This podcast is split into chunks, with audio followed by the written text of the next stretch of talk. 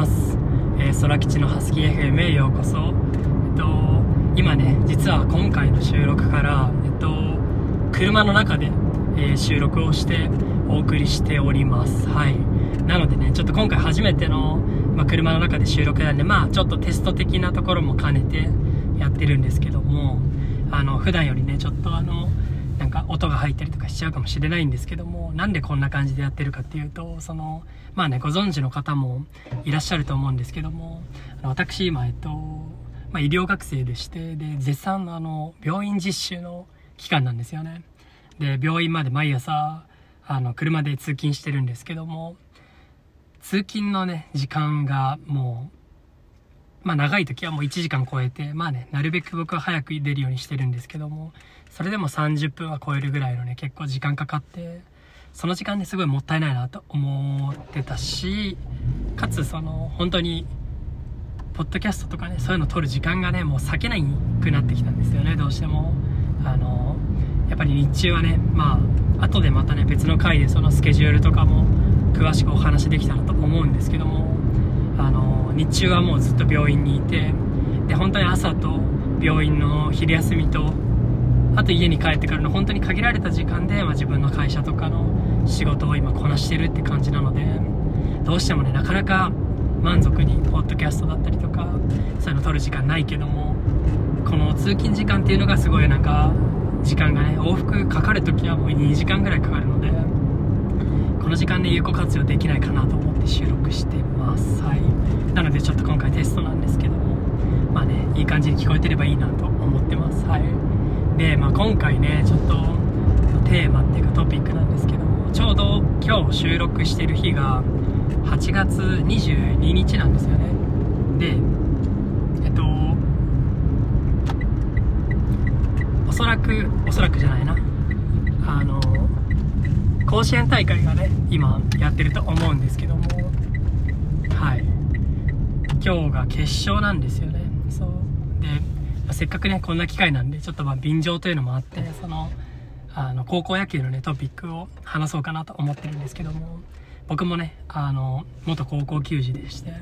そう。で、まあ、こんな機会に便乗してんじゃねえよっていう感じなんですけども、あの、逆にね、こんな機会じゃなきゃ多分僕が高校野球やってた時の話とか、そういう話すこともね、なかなかないのかなと思って、はい。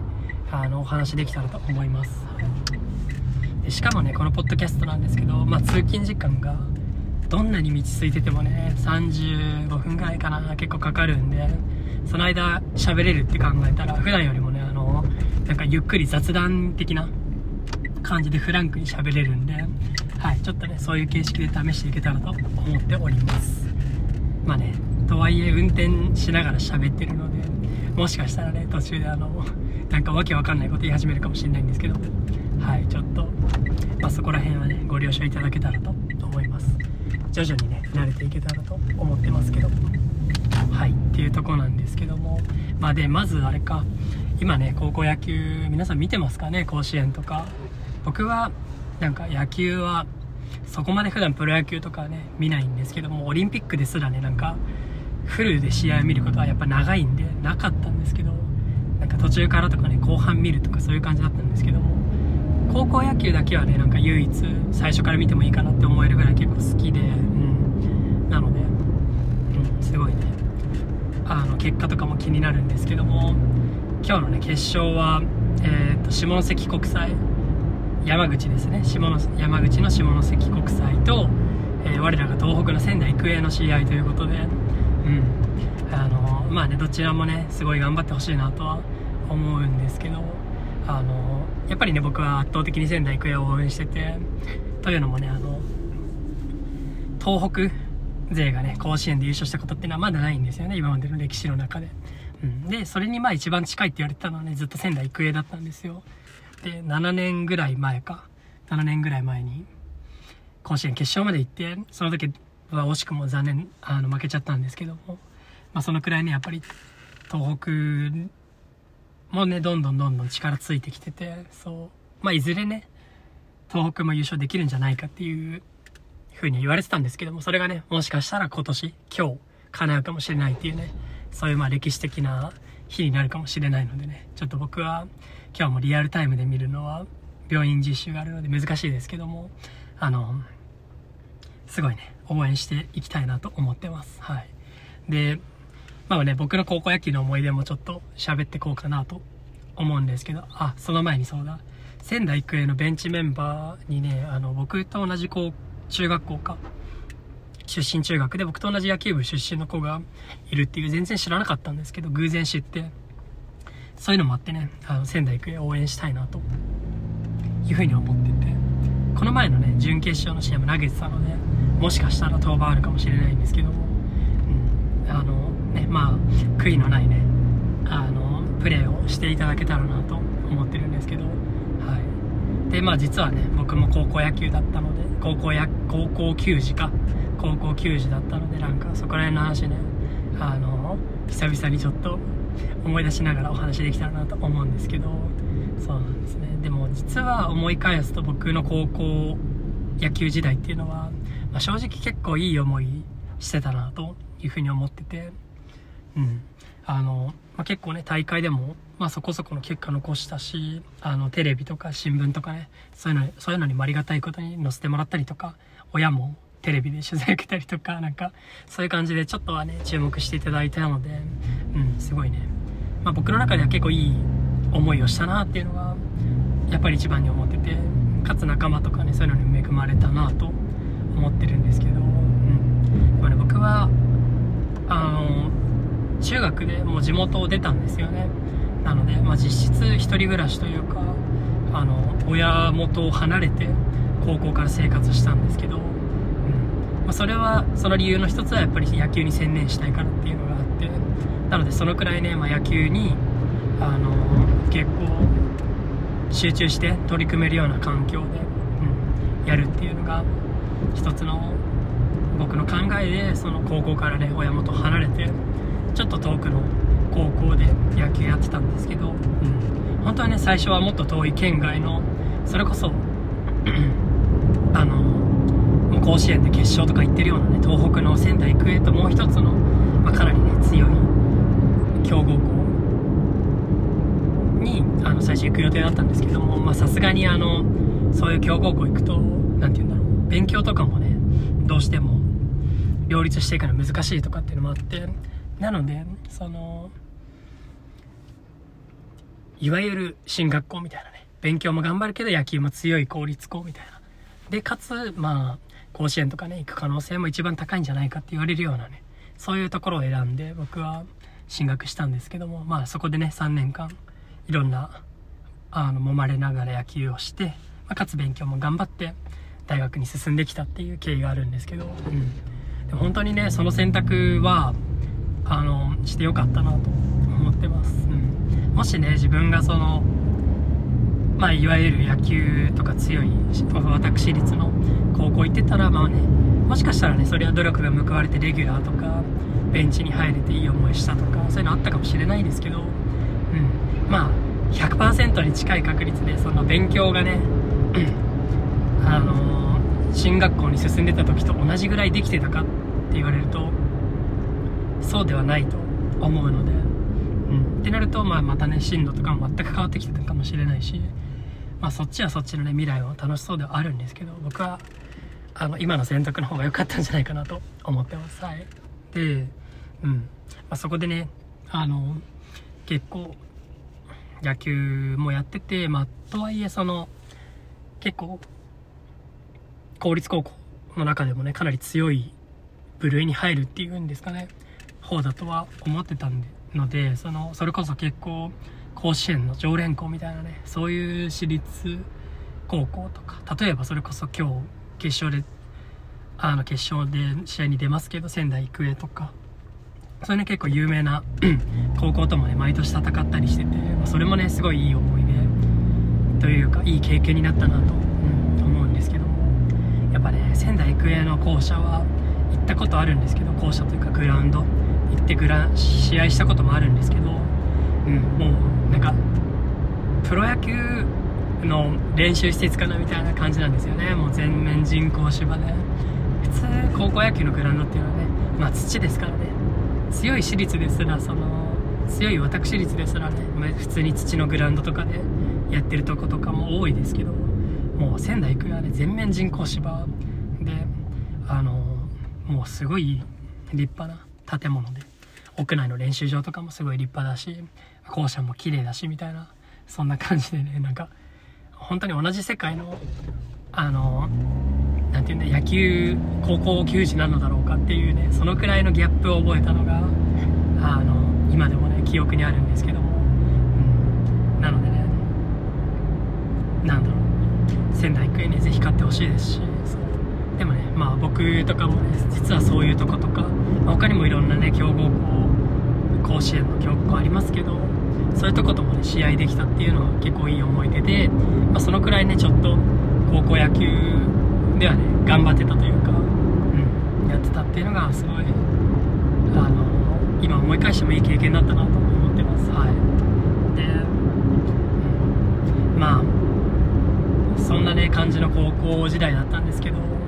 まあ、とはいえその今高校野球に戻れみたいな言われたら僕は 戻りたくないなとは、うん、その質問投げかけられたらまあ多分ノーって言うだろうなっていうのを思ってて、うん、なんでかっていうと、まあ、今思い返したからねすごいいい思い出なんですけどすごいね何て言うんだろうその当時の感想メンタルとしてはねもうね本当に毎日が辛くて、うん、もう早くやめたいなってずっと思ってたりとかあと僕は最後の大会とかねでは結局まあレギュラーというか背番号1桁でレギュラーもらえたんですけども途中はねどうしてもその、まあ、結構うまくいかなかったりとか自分の調子も悪かったりあの、まあ、監督とかね指導者ともあまりうまくいかなかったりとかしてあの背番号2桁で、まあ、試合には出てたけど背番号2桁みたいな、まあ補欠とレギュラーのなんか間みたいな選手だったりして、まあ、そのせっかくね親元出て行ったのに、試合にも出れないんだったらもうなんか野球はある程度にしてもう受験に集中した方がいいんじゃないかなってこうあの思ってた時期も本当にありましたし、うん、もう家帰ってねなんか泣いてたみたいなそういうしんどくてそういう時期もあったりとか、うん、あとまあ今僕が医医療の道をね選択してる理由にもつながってくるんですけど実は、うん、高校野球時代に本当に腰が痛くなってしまってあの歩くのもね座るのも痛いみたいな。そのくらい結構重度な腰痛に苦しんだことがあって、うん、そのリハビリとか回復にねあの高校入ってから最初の1年間ぐらいは使ってしまったのでそこら辺もねあの本当にいい思いはできなかったというか、うん、なんかやりきれない感もあったりしてすごいねなんか、うん、本当に終わりが良かったからねなんか今すごいいい思い出として残ってるんですけどこれがねもし最後まで終わりが良くなかったらもっとなんか高校野球のに対してのイメージっていうのはねなんか嫌なものだったのかもしれないなと思います。なのでまあいい思い出は持ってるけど戻れって言われたら戻りたくないですね やっぱり、うん、練習もねもう二度と二度とやりたくないような練習もいっぱいありましたしなんかすごい僕たちの代はその自分たちの自主性というか想像力みたいなのがすごい重視されててなので監督がメニュー決めるんじゃなくて僕たちでメニュー決めてたりもしたんですけどなんか本当に漫画みたいなメニューとかやってたなと思ってて、まあ、全部が全部そうじゃないんですけどなんか合宿とかでなんか夜通しで練習するみたいなことをやったこともあってその、まあ、夜通し練習なんて、まあ、今考えても絶対に技術的には意味ないじゃないですか。そんな寝不足になるしそのねなんか意識も朦朧としてる中あの延々と屋内で照明つけてその練習するんですよ、うん、でも本当に危ないしそう。なんか何回もねあの寝落ち仕掛けるんですよ。もうなんか首がコクンってもう何回も垂れてそう。みたいなそういうのもやってたんですけどまあそれはねなんかそれやったことによって自信につながるみたいな感じだったりもしたんですけどなんかすごいねまあそれは一つの例ですけどもなんかクレイジーなこともやってたなと思って、うん、ますね。はい。ただまあ今考えてもあれはうんなんかもう思い出でしかないですね。意味があったのかと言われるとわからないですけど、うん、まあ他にもねいろいろあったと思うんですけどそれが一番すごい印象に残ってる内容ですねはいこれはなんか大学の面接の時喋ってもかなり受けた記憶があります。はい。なので、うんまあ、そんななんかいろいろね自分たちで考えてやってたっていうのがすごい面白いなって思ってたんですけど。うん。そうですね、まあ、結局うんそれがね、まあ、それがうまくいったのかは分かんないんですけどその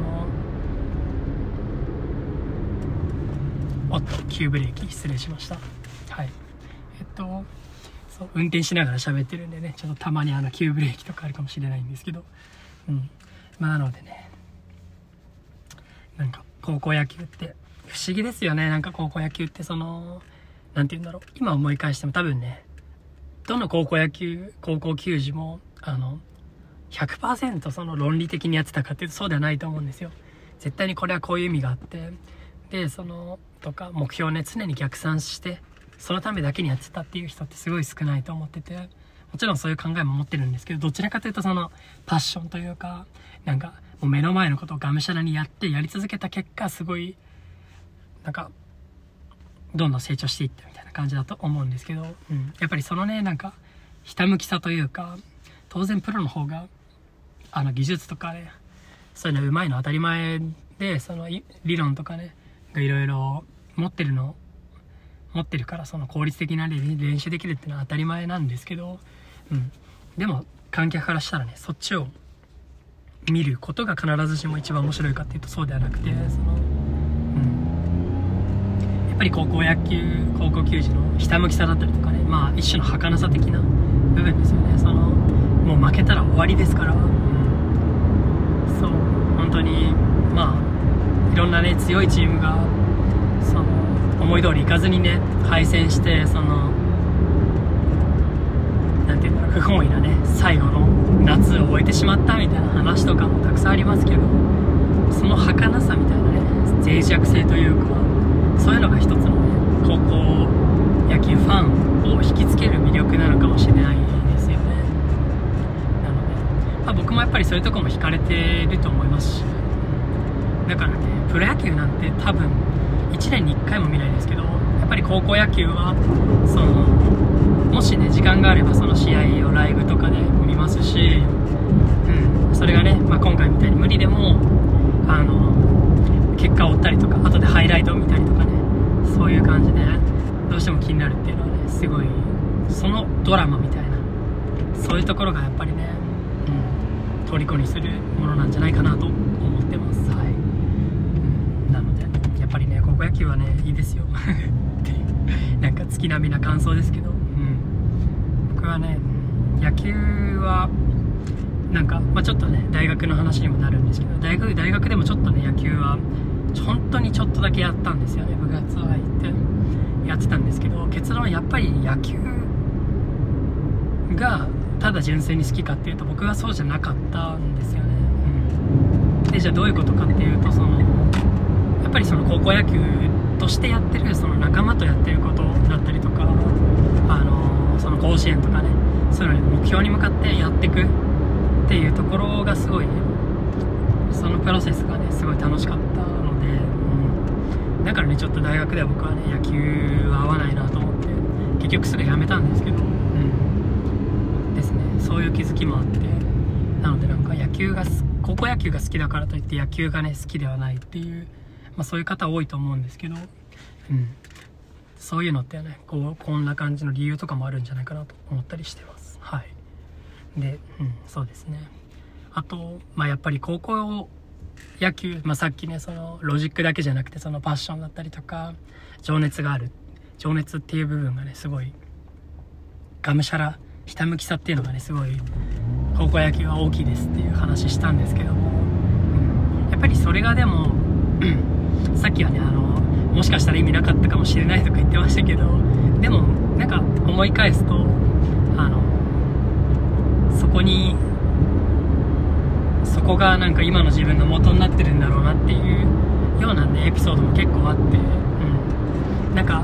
その大学じゃないや高校時代にねそういうクレイジーな練習だったりとかもうなんか、う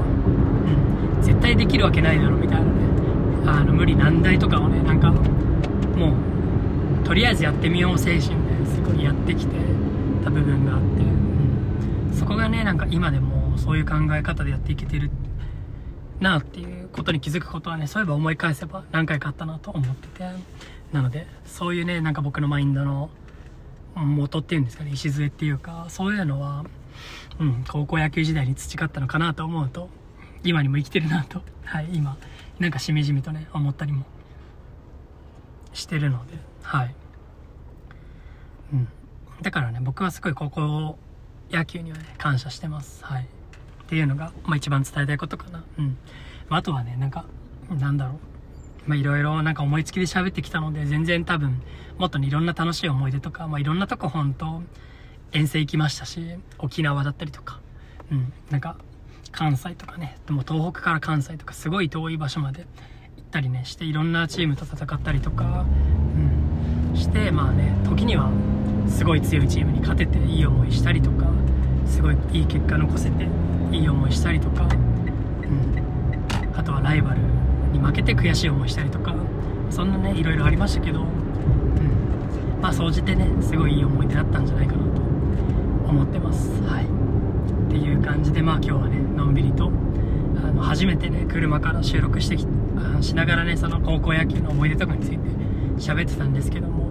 うん、これ今20 22分ぐらいね喋ってるんですごいねノープランでのんびり喋ってきたんですけどうんちゃんとね、まずこれ音取れてればいいなと思ってます。はい、この後確認しますけど。はい。で、まあ、うん、今後もね、なんかこんな感じで、通勤時間、ほんとね、もう暇ですし、なんか、うん、ポッドキャスト聞いたりとか、音楽かけたりとか、そのくらいしかやることないので、なんかこんな感じで結構喋っていけたらなと思ってますので、えー、今後もね、ぜひね、ちょっと編集とかね、あの、後ろに BGM を入れたりとか、あとは普段はイコライザーとかね、ちょっとノイズ切ったりとか、そういう編集まあ、聞きやすくなるようなね音の編集とかしてるんですけど、うん、ちょっとね今後はそういうのはできないんですけどまああの今後もねできる限りでいろいろ喋っていけたらなと思ってるのでぜひね聞いていただけたら幸いです。はい。ということで、まあ、今回も空吉のハスキー FM、えー、お聴きいただきありがとうございました、えー、今日はね、えー、週の初め月曜日ですけどもね、え今週もね皆さん一緒に頑張っていきましょう。ということで、えー、このポッドキャスト閉じたいと思います。それでは、え、良い一日を。空吉でした。バイバーイ。